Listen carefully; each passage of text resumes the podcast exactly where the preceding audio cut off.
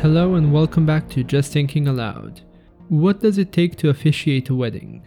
Most of the states in the US require certain government officials like judges or religious ministers to perform a wedding ceremony in order for it to be valid.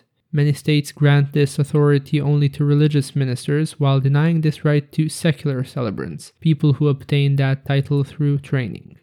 In 2018, an organization that advances reason, science, and humanist values called the Center for Inquiry, or CFI, filed a lawsuit claiming that Michigan law violates the Constitution by bestowing exclusive authority to solemnize marriages to religious ministers while denying that authority to secular celebrants.